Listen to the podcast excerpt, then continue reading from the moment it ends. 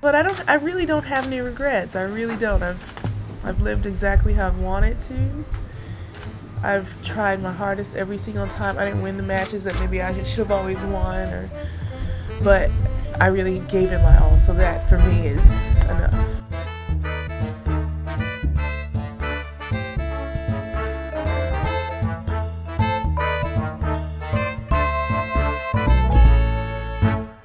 Hello, everybody. Welcome back to the Body Serve. I'm Jonathan. And I'm James. It's been a hot minute since we've last recorded, and by hot minute, probably three weeks ish. Yeah, which in the middle of the tennis season is a long time for us. Mm-hmm. Uh, it's just been a busy time in real life. Yeah. I started a new job. Mm-hmm. I I had worked at my previous job for five years. It's a big change. Started kind of in a whirlwind last week in person, which is also crazy because we've done literally nothing in person in Toronto for the past two years. And I've also been working more than I probably ever have since Toronto last reopened. And I, today's the first Monday off I've had in a long time, which is the day that we normally record when the season is in full swing because tournaments end on a Sunday. Mm-hmm. And I just got to a point where I had to be like, no mas. Yeah, recapping a tournament three days after the fact is no fun. When, You've kind of been scooped by everybody. Not not only that, but then another tournament has started, and then you're left wondering, well, do we cover any of that tournament that's already started, or do we wait and put it off? And the net result now is that we have about seventy-two thousand tournaments to cover on this episode. the The outcome is really to just not cover tournaments at all and just cover vibes. And what vibes are we feeling right now? Bad, bad vibes all around. Oh wow. I mean, That is a lot of gloom and doom there for where we are, I think. you know what? I'm I'm not gonna lie to you. I just I just can't lie to the people. I love how you're letting I mean, your look at- general misery and uh, I would optimistic outlook on life seep into the show now. You're not even trying to hide it. no, I would describe it more as malaise. But look at the very first uh, item on our agenda and tell me the vibes aren't bad. Sure, there's always bad vibes in tennis. Always. but there's some good stuff too. One one hopes that the good stuff outweighs the bad. The last time we recorded, the two big stories were Carlos Alcaraz and Iga Swiatek. And lo and behold, we're back, and those two remain squarely in the conversation. They are still the story. Uh, They are basically the only story on both tours because they cannot stop winning. Before we get into the tennis, a bit of news seeped into the tennis sphere mid last week that necessarily bumped this story to the top of the agenda. Yes. Last Wednesday, the New York Times ran with a story using an anonymous source who was saying that Wimbledon was planning to ban Russian and Belarusian players from playing in this year's tournament. Eventually, not long after during the day, they got confirmation. The All England Club itself said yes, this is in fact the case. Supposedly, under pressure from the Johnson government and perhaps even the royal family mm-hmm. decided to ban Russian and Belarusian players from playing this year. And this would be the first tennis organization, tennis entity, tennis tournament to ban individual players from an individual competition. Yes. You may remember from one of our earlier episodes that tennis actually did not ban individual players at all during the South African apartheid regime. South Africa was intermittently banned from Davis Cup, but they never went after individual players. So this is a pretty uh, significant deal. Now, there are some loopholes, right? Like in the late 40s, players from Germany and Japan were banned, but that's because they were not allowed to play Davis Cup, and based on the rules at the time, were not allowed to play Wimbledon.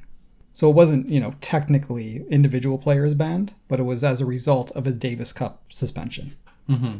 Now, our position hasn't really changed on this. We've talked about it a couple times on the show, and I think we are just as confounded or on the fence as ever as to whether A, there's any utility in doing this, if it makes any sense, if it's right, if it's justified. You, you're familiar with all the the conversation that's going on out there, you the listeners, you know, mm-hmm. there are a lot of folks who have very strong feelings one way or the other and say, this absolutely should not happen. This is amoral, it's reprehensive, it's disgusting. Then there are others who are like, absolutely, this is the right way to go. We are squarely in the middle. Well, I th- you can speak for yourself, I think. Okay. I I don't agree with it, but I also am very uncomfortable with the absolute moral certainty that's out there uh, on on any side of this. Right? There are a lot of folks who feel strongly, which is obviously your prerogative, but I am not really comfortable taking this hard moral stance on any side of this. A because I don't know, like I just don't get it, and B because I don't feel that the Russian players are suffering in a profound way. When you say Like I think it's I personally think it's wrong. This decision is wrong, but uh, I'm not I'm not getting up on a soapbox and screaming about it. But what when you say a I don't get it, what is it that you don't get?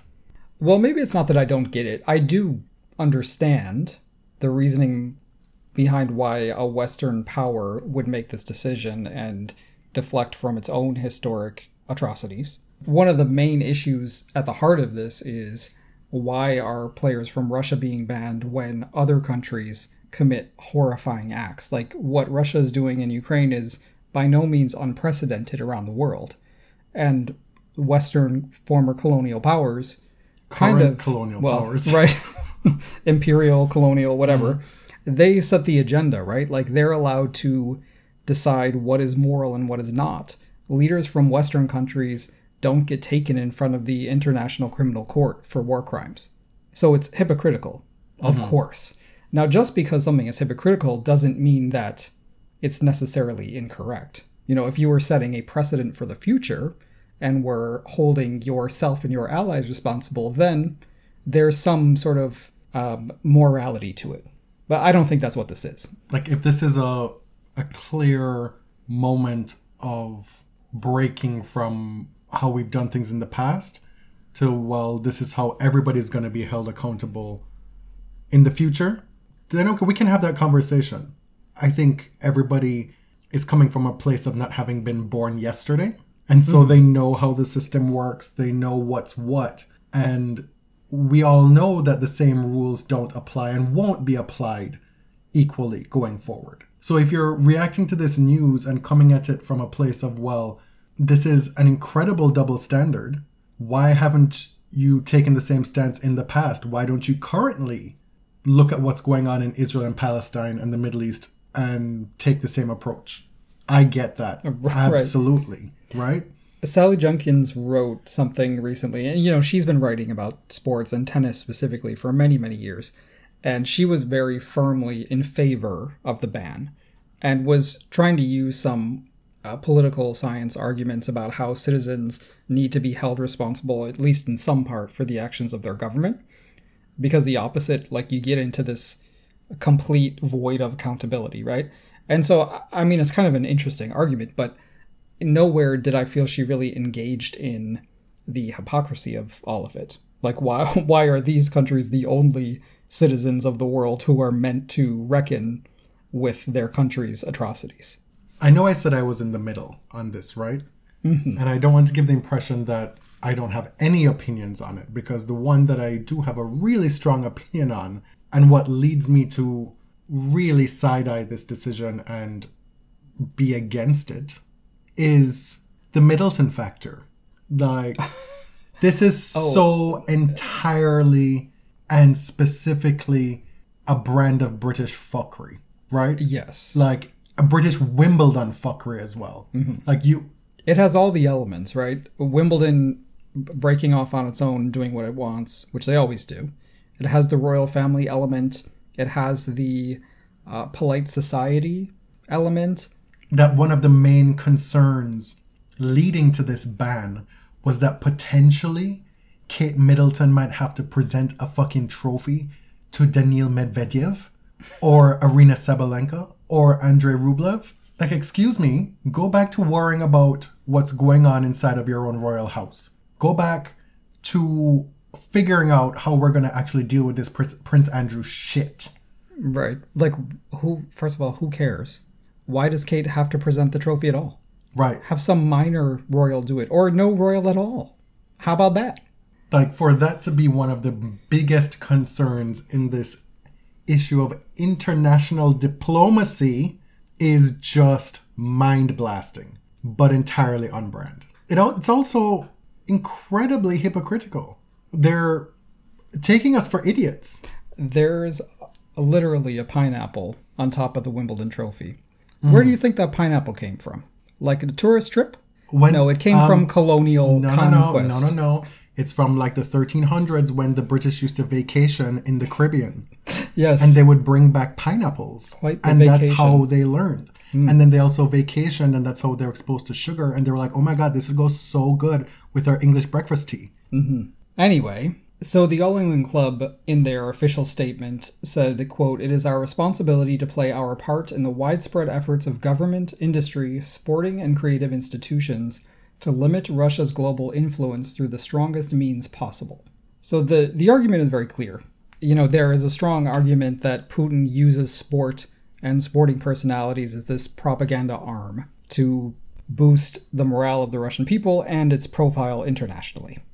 And Right, is that's not the logic that's not without historical precedent hitler did the same thing i know people don't want to necessarily make that comparison as like blanketly or evenly but in this case that's a specific tool that's uniform of these types of regimes Right, and we don't have to make a comparison to Hitler to to have this resonate, right? Authoritarian regimes throughout the 20th century did this. Right. Even the United States does specifically this. the 36 Olympic Games. Yes. Very clear instance of that happening in sport historical terms. Now, you know, the argument is that Russia uses sports to build propaganda about its own greatness, and an argument against this ban is that this will create a lot of fodder for the Russian government to build propaganda to to argue further that they're being iced out or dare we say canceled by the western powers. Now, personally I don't put a lot of credence in this argument because authoritarian countries don't need evidence to create propaganda. They don't have to rely deeply on reality and facts to build propaganda. So I don't think this is like feeding them something that they didn't already have. I mean, you put a little nugget on Facebook or the Russian equivalent of, and it spreads like wildfire. Right. Like these are different days. And the thing know? is, like, propaganda doesn't have to be true. It, No. If your media is extremely controlled, a lot of people will believe it, regardless. we've seen in the last 10 years specifically how quickly disinformation can be spread and how easily it can be used to further whatever interest. And so, against that backdrop, the idea of Medvedev or Sabalenka being used in the same way that uh, Max Schmeling would have been in 1936, it's kind of diluted for me personally. Yeah. So I don't necessarily buy that argument that that Wimbledon is like giving them propaganda fodder because they don't need it to create propaganda. You know, like they don't need fuel. It's already being created. Right. And so where this decision becomes a problem for me is because we clearly we can see it. The conservative British government hovering over this decision and using it as their own political fodder. Taking that into account, you're then you can then look at it and think, well, well, these poor Russian players, innocent Russian players who've talked about being against war, they're now caught up in it. It's not fair to them. But like you said, and like Daria Kasatkina said, you know, there are greater things going on in the world right now. There's bigger suffering going on in the world right now.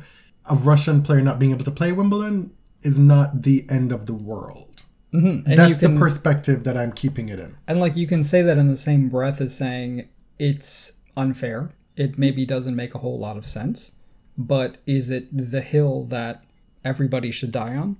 Only if you want to, of course. But for me, no. Right.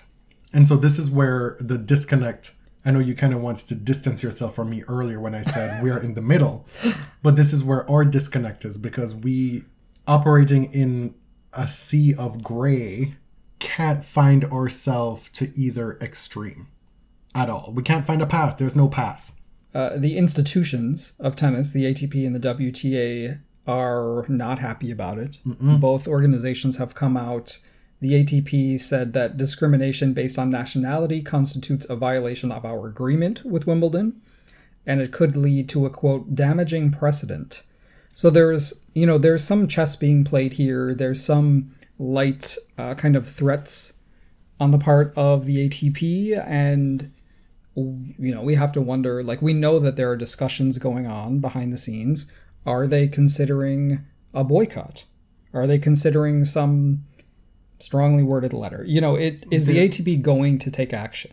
Allegedly, there are discussions whereby both tours, or maybe one, could take the decision that they will not allot or award ranking points for Wimbledon. Mm-hmm. In effect, that would make it a glorified, super lucrative exhibition for prestige and clout. Mm-hmm. You would, of course, still be a Wimbledon champion. You just wouldn't get those 2,000 points. This is the time, right? If the ATP wants to reassert its position that it is a player's voice, that it was founded as a players' association, and that players have equal voice to tournaments, this would be a time to exert that. E- even if I believe that's a fallacy, it would be a time to sort of step up and say, we're going to fight for our players. It would also be the time for the PTPA to take a firm stance in support of its players, to be leading the way on this instead of releasing statements that don't really say anything and also refer to Ukraine as, quote, the Ukraine. Yeah, it was a such a weird statement. And I, I, you know, the PTPA, like the ATP, has to represent players from a lot of different countries, including the countries, you know, at play in this conflict. And so I don't know what the correct answer is for the PTPA. I am surprised, based on their leadership, that they weren't more firm in decrying the ban of Russian and Belarusian players. I'm very surprised. You have here noted, uh, quoting Djokovic, that he said, when politics interferes with sport, it usually doesn't turn out well. turn out well for whom? Oh. One. And also, what specifically are we talking about here? and also when do politics not intersect with sport you know obviously he's this is self-interested right when politics that disagree with his politics intersect with his ability to play the sport it doesn't turn out well Something there was something that happened early in the year. I can't quite remember with um, Djokovic Oh, that could be applied to that I line can't of recall thinking. uh, anyway djokovic was clear that he disagreed with wimbledon's decision but the ptpa's official statement was not or didn't really fall on either side Andrei Rublev spoke at length about how they had a call with Wimbledon officials, the Russian players, and that they even offered to donate their prize money to humanitarian causes if they were allowed to play. I don't know, it doesn't really sound like they got very far in this call.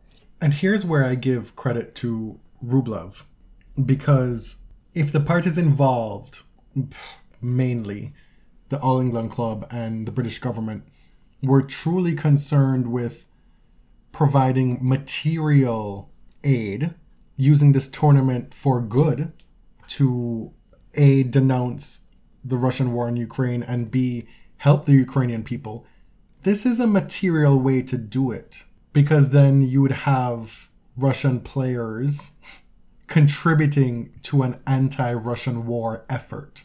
The political machinations that came or resulted in this ban are kind of toothless when you compare it to what it could be with what Rublev is suggesting. Right, but the thing is, uh, this this is not going to happen, right? Because part of the reason, supposedly, they say part of the reason for this ban is that applying a purity test to the players is not feasible, and it's extremely risky for those players. So they're not going to ask players to sign some sort of anti-war document and get their feelings on the war on the record. Instead, they're just not going to let them play at all. So wouldn't I mean wouldn't a player donating his or her prize money to uh, humanitarian aid in Ukraine, wouldn't that expose them to similar risk if they were Russian? The point is like it- that doesn't seem it doesn't seem like Wimbledon would ever do that, whether or not it's right. Agreed. What this is showing me is that this was a a one sided decision. Oh Right, yeah, that no, no- there was no consultation. Like uh, they weren't meeting for players to get their opinion and then like vote on it. There's a distinction that folks have been making while decrying this ban. They've been saying, well, yeah, obviously it makes sense for team sports to ban a Russian team from competing, but these are individual players. And for me in tennis, where that kind of breaks down is the fact that tennis players, every single match they play, they have their flag beside it, beside their name. And we've talked about on the show why is that the case? Why is tennis so jingoistic? Why is it so nationalistic? Why, if it's an in- individual sport, why do we always have to see the flag? Why are we always referring to, oh, the Spaniard, Rafael Nadal, blah, blah, blah, the American, the this, the that? Well, now this this complicates things, right? We mm. can't pretend like that doesn't happen, that these players don't exist in the public's eye, in the world's eye, as a Russian tennis player, as an American tennis player. Like this is partly tennis's doing. Yeah. This is the history of tennis, and so that distinction doesn't, it doesn't hold water with me. Like okay, you ban them from some meaningless, toothless event in Davis Cup. Big big whoop. It's not like banning them from the mm. World Cup. You know, it's not the same thing. If you're going to pretend like you see utility in banning them from team tennis events, then I don't see how you can turn a blind eye to the fact that there's still some nationalistic tethering to their individual play. So again, I don't have an opinion strongly one way or the other. And we saw how this initially played out when Russia first invaded Ukraine and how the tours were scrambling to decide how to deal with it. And they eventually settled on just removing the flag beside a player's name. So as usual, Wimbledon does whatever the hell they want, and everybody else has to scramble for a response. That was your blanket, we need to move on Yes. statement. Yes. on the same day, Pam Shriver appeared on the tennis podcast and published an essay in the Telegraph uh, talking about an inappropriate relationship with her coach that she had never disclosed publicly before. This happened in the early 80s when Pam was between the ages of like 17 and 20, early 20s. Uh, she talked about how she had been paired with this Australian coach when she was a kid, and they worked together for many years. She developed feelings for him as basically as a kid, and their relationship turned inappropriate and then sexual in her early 20s. And, you know, she said that she's been keeping this to herself for many years and uh, has taken a long time to unpack it and, and kind of understand how inappropriate it was. And I imagine she's had to deal with so much shame around it and has to unpack all of that before she can share it with the world. Uh, it was, you know, it was a really affecting interview. It, it's a pretty difficult listen, but I think she's done a service to people in tennis. She's talked about how these types of relationships were a lot more common than you'd like to think. That Still are. yeah, that inappropriate and abusive relationships exist on the tennis tours, both tours today. And by going public, Pam may have may have changed the world for somebody. what struck me, in addition to everything that you said, was that Pam lived this in her own life. And then by continuing to be involved in tennis as a commentator and being on tour the last few decades, she then had a front row seat to be able to identify it happening time and time and time again on the WTA tour specifically. I just don't know what that must have been like. And in her case, and I don't want to tell her story. I want uh, you know her words to to live out there on their own. But in her case, she was in her late teens and then early twenties. Her coach was thirty years older than her, was married, was uh, in a position of authority, and we always we already know that that relationship between a coach and a player, especially an older male coach and a younger female player, is fraught uh, and it's complicated, even even in the best of circumstances. And think about the lack of vocabulary people had in 1980 compared to what they have now, and the lack of infrastructure. When you say vocabulary, meaning the ability to Well- describe what's happening or understand what's happening. right because you know she wasn't a minor would would people even think to call it abusive and that's her prerogative of course to name it right but back when it was happening how many of her fellow players would have seen it and thought well yeah i've seen it before she talked about just the lack of a support structure. She didn't know who to talk to. She felt shame around it. Uh, hopefully there is a lot more support available to players now. But her bravery in talking about this i really think you know it can change something profound for e- even one person. Because it has not stopped being an issue, right. Even to this day. We're going to move on to some of the actual tennis happenings.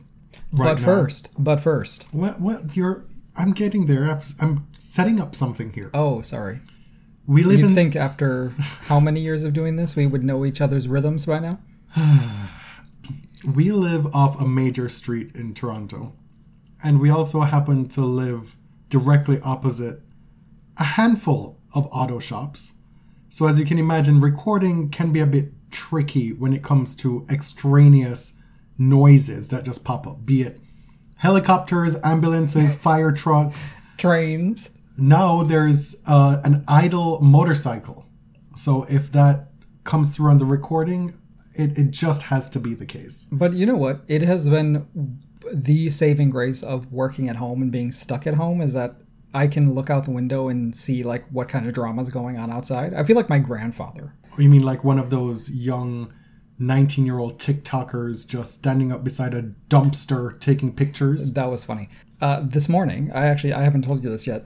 This morning, a woman was having like a screaming match with a parking authority person. She was like she whipped around this big SUV. I can't believe he didn't call the actual cops on her. And she was like doing top Karen on the parking guy, and he could not be bothered because you know when that thing is printed, it's done and dusted. Mm-hmm. Okay, that that toothpaste is not going back in the tube. I'm all for protecting workers who are just doing their job, but I struggle with the parking Well, guy. they're not cops here, right? No. So I can I can support that. Like, okay, they were maybe there for one or two minutes too long. Like, No, Is it she the end of the deserved. world? I could tell she deserved. no, I'm, I'm sure. I don't doubt that, but I'm just saying. I mean, the ticket is only like thirty dollars, and the gas to fill up her SUV probably costs like two hundred dollars. A lot of these signs are indecipherable as well. Anyway, we are a tennis podcast, so we will move on. Yeah, there was a big old furor when the furor. wild when the wild cards for the Madrid tournament was announced. You know what? In all my years on Earth, I think I don't think I have another wild card fight in me. I man- just don't. and there've been many years. Indeed, and many fights over wild cards. I thought you were going to say and many more for you. Oh, You missed your opportunity Yeah, there. whatever.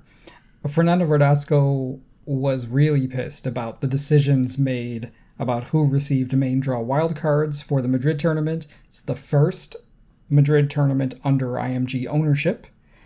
Previously, uh, I mean, I don't recall him complaining about wildcards for Romanian players when Tiriac was the owner. Correct me if I'm wrong. But he was pretty pissed that there were not more s- local Spanish players getting main draw wildcards. And I cannot be bothered to care about wildcards anymore. I really just can't. Andy Murray decided to get involved, which was a questionable decision. Yeah, that was quite quite the choice when he has been just eating them up lately in the last And- 12 months. Right, and like obviously tournaments are going to give him wildcards. He's a big star. He's gonna sell tickets. He's like one of the few wildcard recipients who will probably actually sell tickets, right? He gave the impression that he just wakes up any given day and there are wild card offers in his email. He was like, uh, yeah, I'd be fine with playing ITF tournaments and challengers and all this stuff, but like, y'all keep giving me wild cards. What am I gonna say? Like, ner? And you know what? I agree with Andy quite a lot on this podcast But my response to that is, well, do it. He said, I'll I would gladly play qualies. Then do it, babe.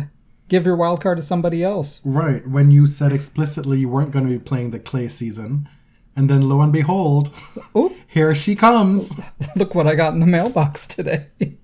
It just popped up like a body serve postcard. Made his day. Hmm.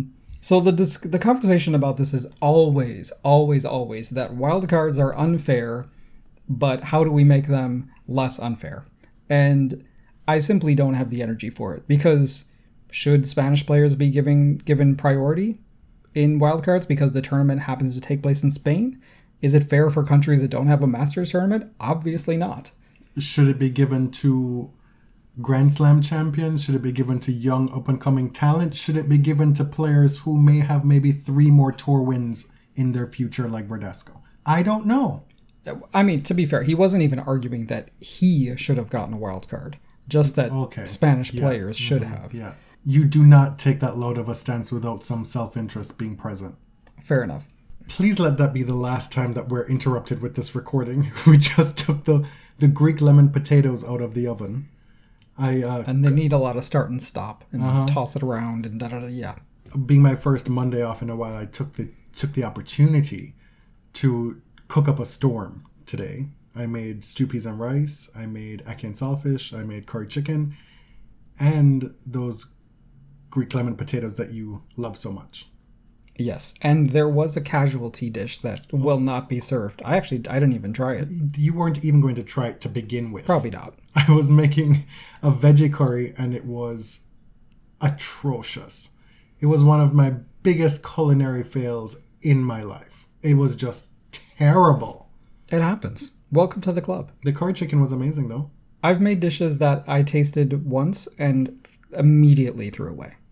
like, a little dramatic. But anyway, I mean, we're bringing different levels of skill to the table here. wow. Wow. So it's a bit more of a disappointment for me. Yeah. You know, there's a McDonald's right down the street. Um, so I said I wasn't really going to engage on this wildcard thing, but one thing I do want to say is that this is an obvious problem when ownership is too heavily concentrated. IMG owns a bunch of tournaments. IMG will award wildcards however it pleases. This is a, to me, pretty good argument against heavily concentrated ownership in anything, but in tennis specifically. And especially when it's owned by an agency that reps players, like they're gonna give them to their own players. Yeah. Now on to the tennis. We are fully in the European clay swing. We have been paying attention. We just haven't been talking to you guys. Mm-hmm. The order here is a little bit skewed because the agenda has been building for a while. oh now. yeah, sorry. Do you want to? Let's So let's do most recent. okay. because we last gotta- we were here, we did Miami, where Alcaraz and Swiatek won, and so let's start with this past week, where Carlos won in Barcelona and Iga won in Stuttgart. All right. Barcelona, the venerated 500 level tournament that Rafa has won a ton of times. This is a clay season that started without Rafa, mostly without Dominic. Novak isn't in Barcelona, and it's given a lot of different players a chance to shine. Dimitrov has had kind of this mini clay renaissance uh, A mild one, a, a mini one at in the previous week, which we'll talk about in Monte Carlo. a semi, and then a round of 16 Mm-hmm. It's not like Lazarus here. Uh, but still, Okay. it's kind of a big deal. Pablo Carreño Busta reaching the final in Barcelona. Alex de Minaur, who I always forget about, and then he shows up with a great result. And then you're disgusted all over again by the facial here. Diego Schwartzman playing well. Casper Ruud surprisingly not flourishing on his favorite surface yet. He's, so a, there- he's a hard court specialist now. Uh, I know. So, you know, there are stories going on, but aside from Alcaraz, there does still feel like there's a noticeable lack of major star power. And and for the the next few years, Carlos may be the star. Like we don't know. But uh, you know, it's a it's a really unusual start to the clay swing for the ATP. Mostly because Rafa is MIA. Let's be honest. Yeah. We wouldn't be concerned about who's making quarters or semis or not if Rafa were still there, because he would be dominating those headlines. And you know, and Dominic has been so uh, such a, a stalwart on clay since probably 2015, 2016 that him coming back from injury and not being at his his level best yet, you know, there there's a hole here.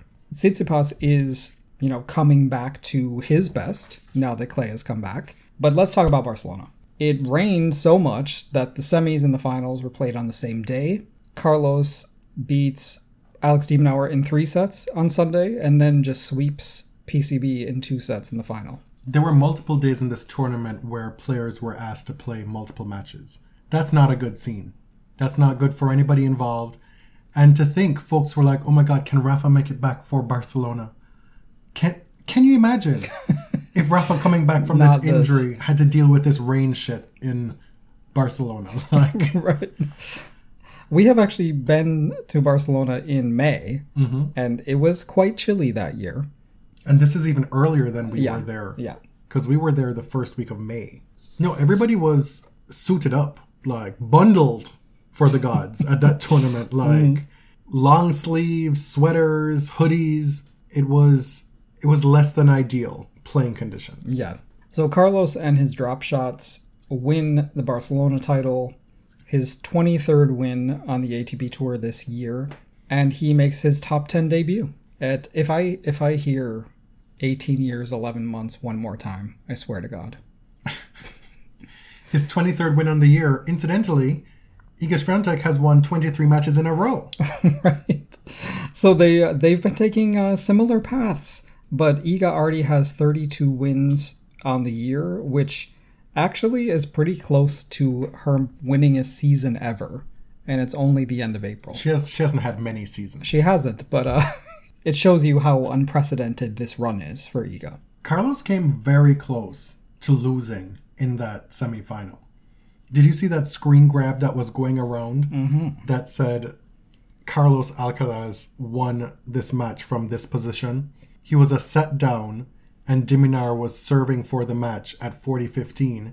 He had just gotten to the net, hit his forehand approach shot, the ball had just left his racket, and Carlos was a ways away. and the point being, like, you would think that that's a point that de Minaur would win based on this still, and that was not the case. Mm. It was actually quite fortuitous, I would say, that he won that specific point. You can't get on these runs and have this great stretch of results without having luck come into play at some point. Right. And that's where people say you create your own good luck when you're in these kinds of purple patches. There was some drama in the quarterfinal versus Tsitsipas. Uh, Stefanos had just defended his Monte Carlo title, is one of the very best players on clay out there. And there was, mo- can you believe, more bathroom break drama. This time about uh, Stefanos taking a bathroom break in the middle of the set, having been docked points for it, and then complaining that Carlos's bathroom break was way too long. And it's just, can we not? I thought we were meant to be over this. I thought rules had been enacted. I thought it was under control. Yes.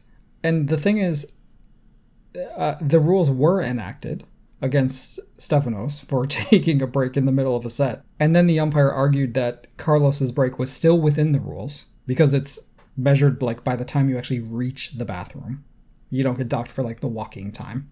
I currently do not have it in me. My bandwidth does not allow for giving giving a damn Yeah. about this stuff. Fair enough. You know, it's becoming clear that Carlos Alcaraz has sort of just fallen into the ATP's lap.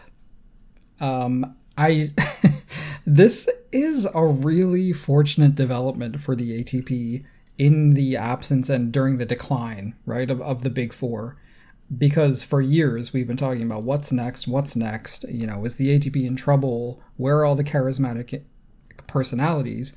And I, you know, of course, it remains to be seen if Carlos is a star in, in the same way. Keep in mind the title of our last episode was doing too much. Right. No, no, no. But what I'm saying is like they have spent a lot investing in this next gen, boosting some frankly toxic personalities, uh, overlooking some shitty on court behavior just these past few weeks. Enabling it. And look, th- this isn't the guy you've been boosting for years, right? This is an 18 year old who's like swooped in and kind of saved your asses in a, in a way. And so I don't really have any big conclusions to be drawn, but it, it, I'm just saying, like, Carlos, I think, bloomed a little earlier than everybody expected, and he's kind of taken the heat away from the ATP for tolerating some, at best, boring and at worst, repellent personalities. Mm-hmm. and it's given fans of men's tennis the opportunity to ignore the incredible stuff that's happening on the WTA tour. I'm happy for the kid. He's doing great things.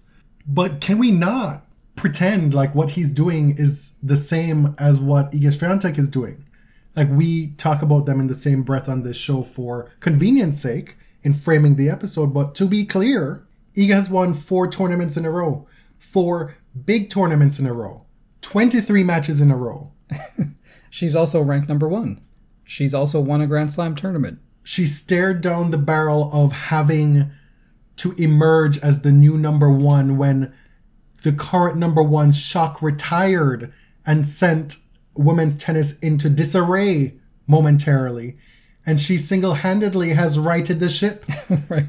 I got to say, I I'm really really glad that she's earned this number one ranking because the, plenty of people could have said, well, she just she backed into it, right? Because technically she got the number one by default because Ash retired, and she has earned so many points in the interim that she has actually earned the number one ranking Right. and it's not necessary. I know you're you're gonna say like it's not required, No, but it's not what I was actually it's pretty nice that it's happened. Right. What I was gonna say. The thing is, the detractors, the haters, the ones who denigrate women's tennis, the ones who still want to keep her at arm's length, who want to not celebrate her achievements, they're gonna do that regardless. Yes, It doesn't matter if she wins the next five tournaments, if she wins the next three Grand Slams. you know, we saw how long it took for folks to come around to Ash Barty. When it comes down to it, it's a, you just don't like her. right. That's what it comes down to. Sometimes it it calcifies into tolerance, which for a lot of people, I think they accepted Ash and said, "Okay, wow, okay, she is actually good. Like I don't have to love her, but I'll admit that she's good." And, Right, you know, right, yes, yes. Right. But I think this is, and no disrespect to these two players, but this is such a clear example of how men and women are treated differently in tennis. I do not think that this is the case with Iga, but folks don't think of her as a beautiful player, that she does not hmm. physically fit the attributes as somebody to glamorize, to sell the women's sport. But we don't need Carlos Alcaraz, even though he's only 18 years old and that's kind of creepy, to be like sexually selling men's tennis. But that's a requirement for Iga. well, right? And we don't. it's never stopped the tennis establishment from sexualizing an 18 year old girl no, or younger. no, of course. absolutely has not. Emma Raducanu. Maria Sharapova. The, the standards and the requirements are totally different.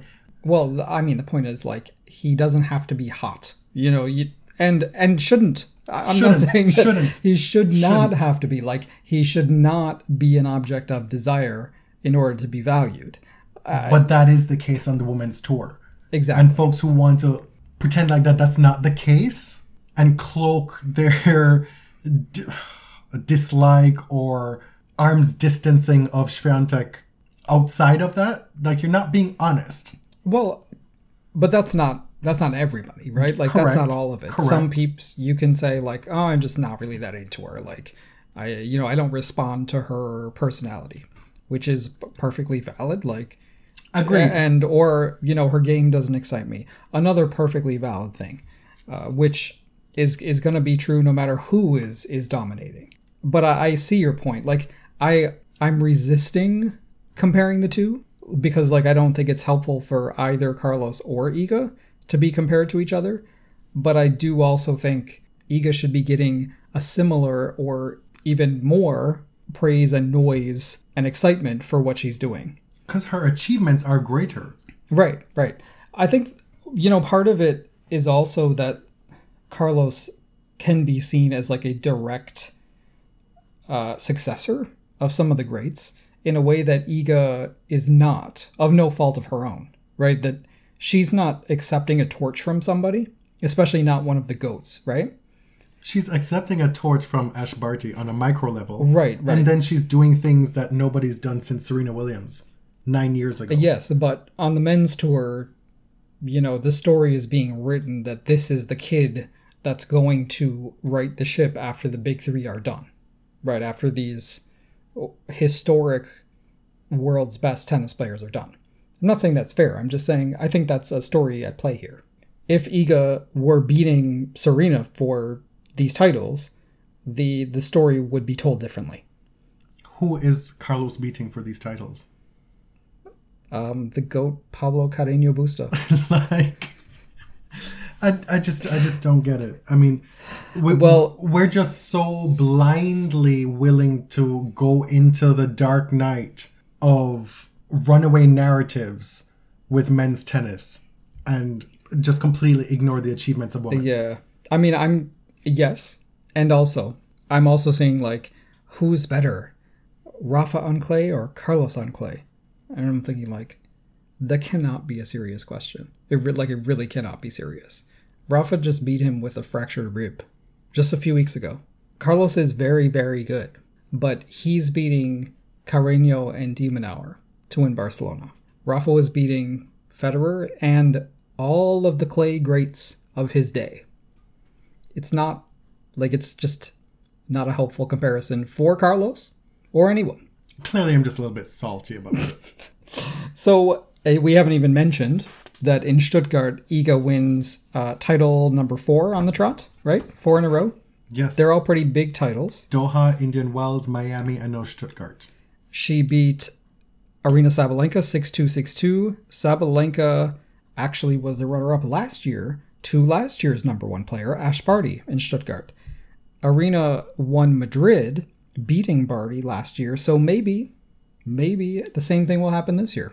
Swiatek hasn't lost since Valentine's Day. That's what a little over two months, mm-hmm. right? She ha- per per WTA Insider, nobody on the WTA tour has won as many matches in such a short time as Iga has done since Serena Williams in 2013 between Miami and Rome. Okay, that's interesting. Yeah, it all it has happened very fast, and you wonder if, you know, like in uh, college basketball, teams need basically need to have a loss, like going into the tournament, right? Undefeated teams frequently lose early in the tournament, or they don't win the whole thing. So does Iga need a loss before Roland Garros? Is she or is she like impervious to that kind of thing? I don't find that conversation interesting Oh, or stimulating. Okay. Fair enough. Well, you know, we have a limited time anyway. So, anyway, uh, Emma Raducanu plays Iga Swiatek for her first top 10 player ever. yeah. Yeah. Plays her pretty close. Um, closer than most people have lately 6 4 6 4. I think it'll be, uh, for Emma's career, it'll be a hugely important match. maybe I'm out of pocket or totally off base here, but I see some parallel between Emma Raducanu and Genie Bouchard, You mean like their games? specifically in how they've had to put their games together to try and prove the haters wrong, and specifically with how professionally they go about doing it. Years ago, when Genie was mired in slump after slump after slump, she was still putting in the hard work. Mm-hmm. And I saw, well, in watching Raducanu play Swiatek, it reminded me of Bouchard playing Serena Williams at the Australian Open a couple years ago. I think it was the second round. And you expected Bouchard to just be blown off the court, but she kind of, the score wasn't cute, mm. but she did a good job. Right. She pushed Serena. There were a lot of good rallies. And you could see, importantly, how this person came to be who she is. Mm. And both players, I think, have been slagged off a little bit because of their off court achievements, specifically because of how they're viewed as just, you know, endorsement shillers, that they're revered more for their looks than their game, that their games aren't actually that good. I don't think that that's the case with Raducanu after watching her week after week now. Mm-hmm. And I think more so than with Bouchard. I think Raducanu has a better game yeah. than Bouchard. And her ceiling is much higher. Yes. Some of those backhand winners that Emma hit in that match against Swiatek, top class. Top class. She's got great timing. She's able to redirect the ball. She's got good movement. She takes the ball early. There's a lot to like. Her serving is better than you might imagine. She served really well against Swiatek. My concern for her is that it's going to take a lot of things going very well for her to win consistently at a high level on the WTA Tour. And I don't think that should she not win another grand slam that that negates what she's accomplished that that makes her a disappointment not everybody has the supreme tools to win over and over and over again which is why when we see it happening in real time we should appreciate it with Swiatek. But watch, you say that, and then Emma wins like a bunch more. you know, I mean, good I'm for her if she I'm does. agnostic on Emma. Like I, I don't know, and I'm also not super invested. Like I don't, you know, it I am not super invested at all either. right, right. But I was I was glad to see that performance against Iga when I kind of expected her to be blown off the court, not because of who she is, but because Iga has been doing that to most players. Mm-hmm. it's also probably a good exercise for Swiatek to go through these kinds of matches. Mm-hmm. Win matches that she's expected to win, but have them be more difficult. To be able to troubleshoot her way through matches, to show up to a semifinal against Samsonova and be tested to the max. Mm-hmm. Having to come through late in a third set before resuming normal programming by beating down a finalist. Right. And not even someone who was playing badly in Sabalenka. Just her game, you know, Iga raised it so high again. All right, that same week, uh, the tour was in Belgrade at Novak's tournament at the Novak Tennis Center. He started each of his wins this week by losing the first set, fighting through three matches in three sets, loses the first set against Rublev in the final, and then wins the second in a tiebreak. He should have lost that first round match against Laslo Djere. Like, talk about missed opportunities. Novak said that he has been experiencing uh, some difficulty recovering from an illness that he had a few weeks ago.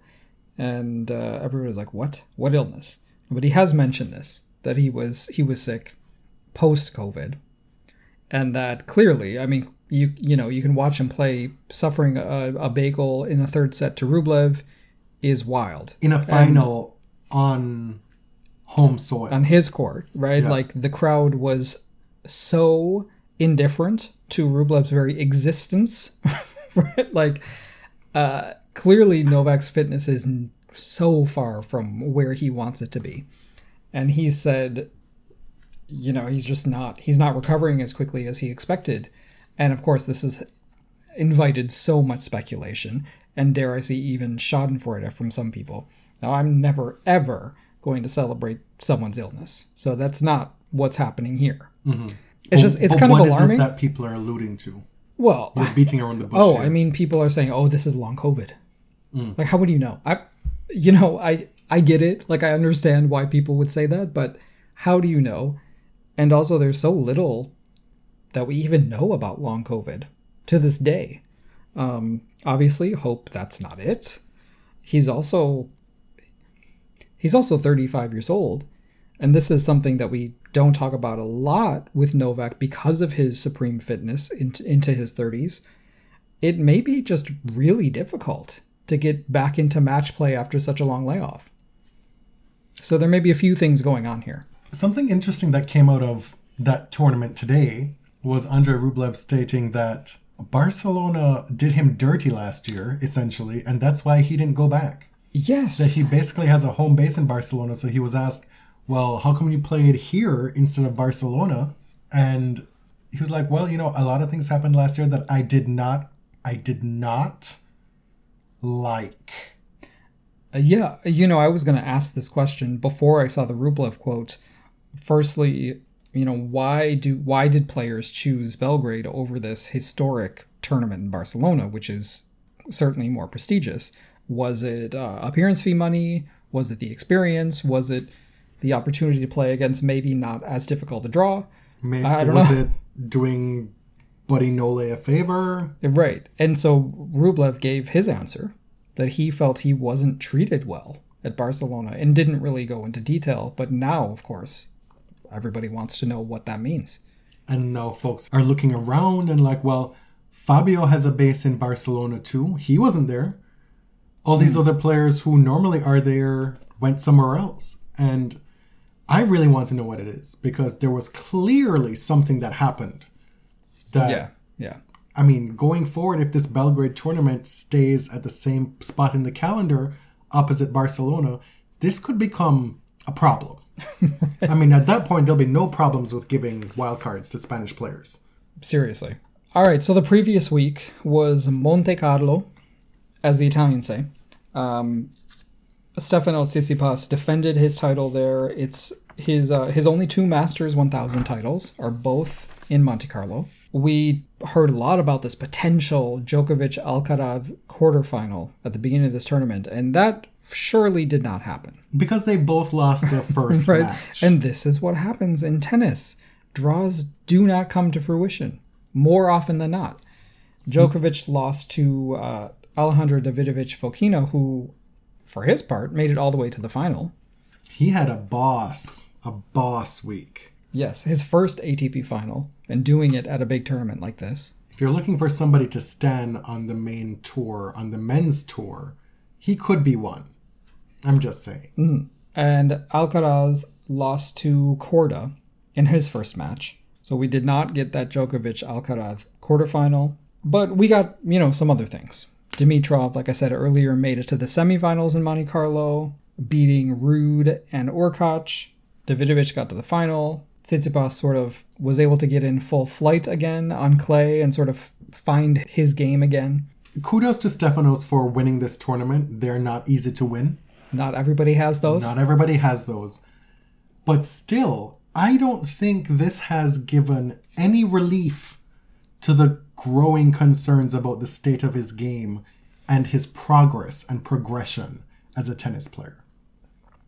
No, I mean, I, he is at his best on clay, right? And I think it accentuates the positives and it maybe gives him more time on some of the negatives, like the return, for example. But there is a core problem here. And that core problem is the way that his team behaves, in my opinion. Because as long as attention is on his dad for entire matches, this is not benefiting him at all. We're getting coaching violations constantly. There's drama about bathroom breaks, there's constant chatter from his father from the box. This is bringing so much unwanted attention. I don't think Stefanos likes this. How you know, I don't think it's helpful for him. I can't imagine this is how he wants it to be. This constant drama. And of And course, he's not going to fire his dad. And of course, his fans push back and say, well, he's being targeted unfairly, that other players are not being held to the same standard. We've seen how this played out. We've seen the shot clock and how that was probably targeted toward Nadal more than other players. Why? Because Nadal was one of the players who took the most time to begin with. It's Right. just a fact of life. And so the obsession over the bathroom breaks, yeah, it was unfair to Stefanos.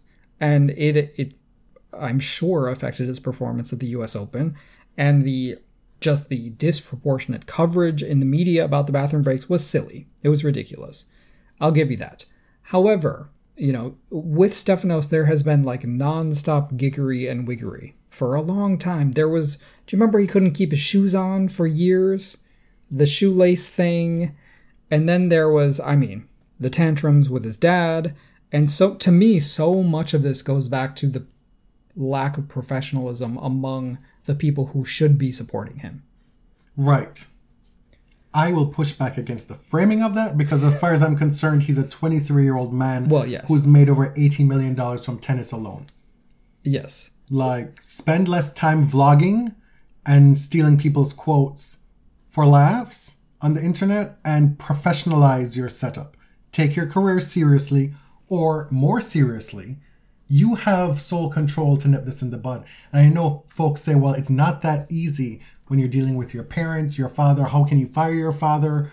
What have you? Yes, we've seen how insidious this is in the history of In tennis this sport, yeah. Not just on the WTA tour, here on the men's tour as well. It's not easy. But at a certain point, we can't be having the same conversations over and over and over again and expecting a different result. Yeah. I I'm trying to be more empathetic than I have been in the past to his mm-hmm. You situation. definitely are. but well because i i do agree with his fans that the situation as it is is not beneficial to him. But what needs to be said is that it's also not beneficial to his opponents right? They're also dealing with needless drama and distractions during matches. So but in being em- empathetic to a player who's dealing with this dad who's a little bit out of control at some point like dad's got to extricate himself or something's got to change.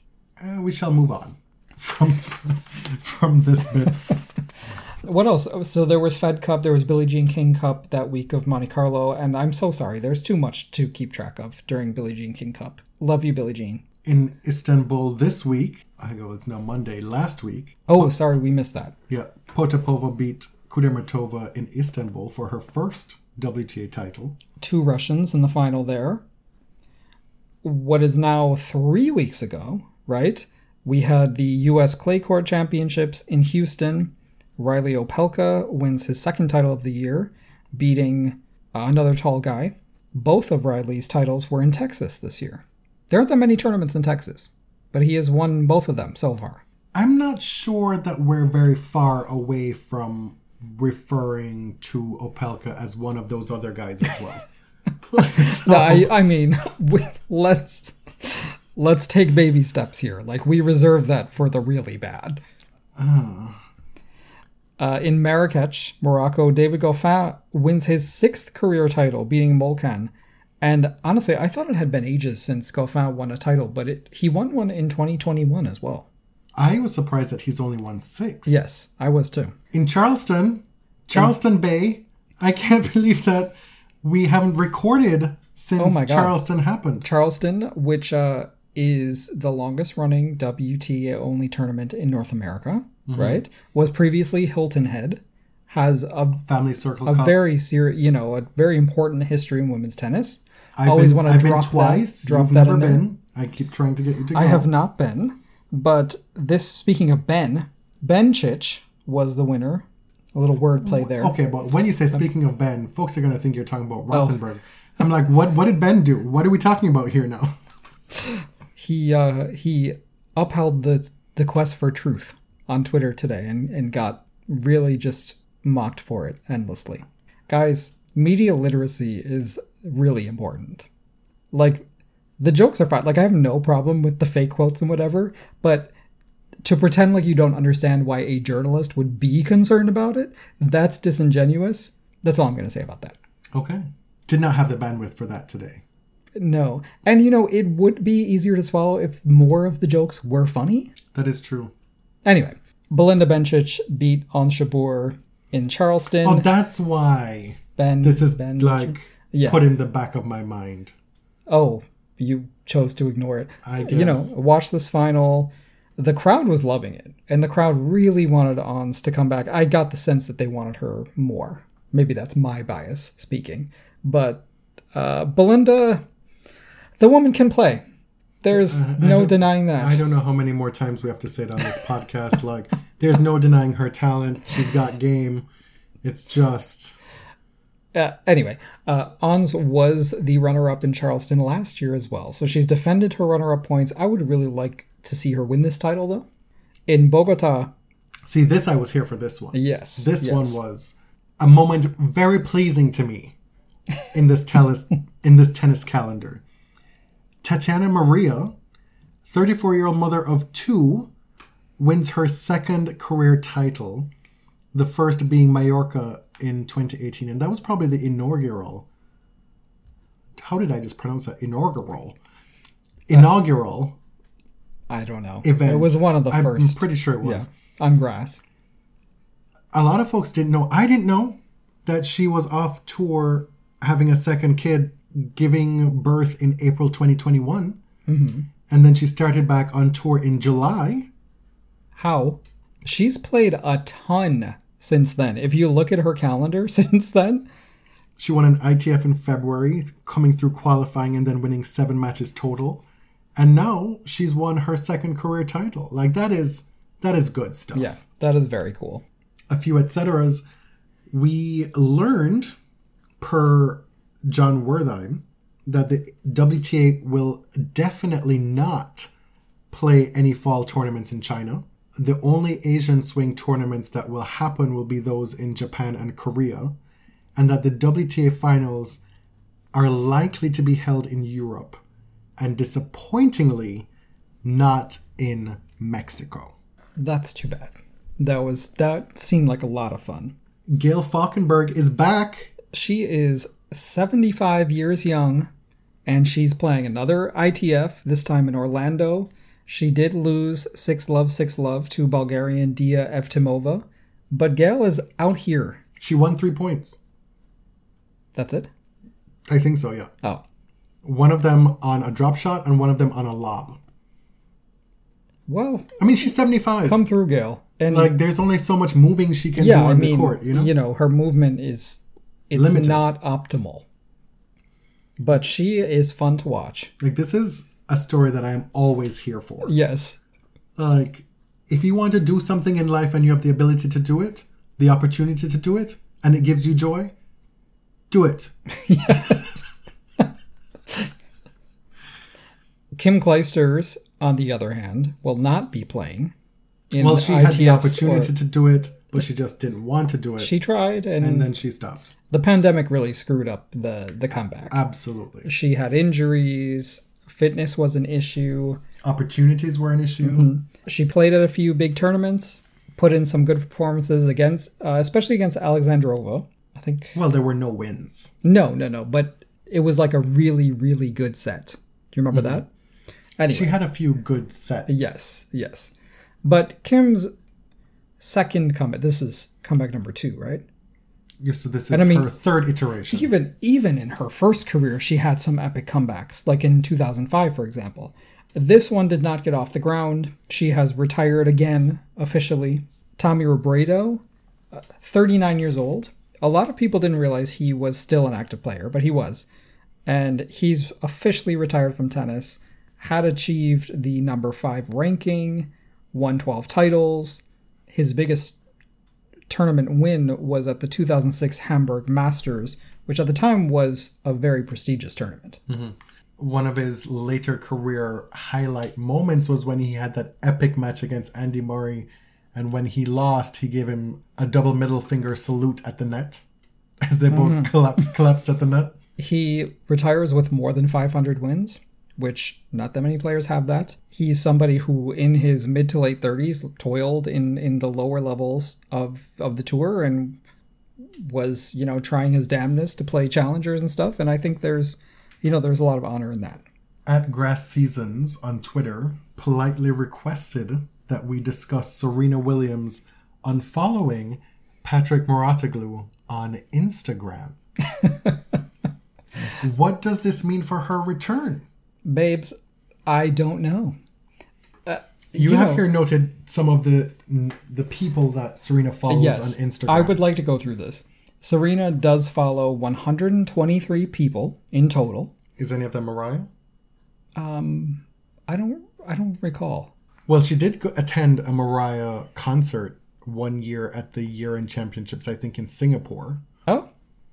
So we know Okay. she's a bit of a fan somehow. right. I mean, she only follows 123 accounts. So like that doesn't mean she doesn't like you if you're not We're talking list. about the greatest female solo artist of all time. Yes, and and the goat in in her respective Exactly. endeavor. So Goats need to stick together.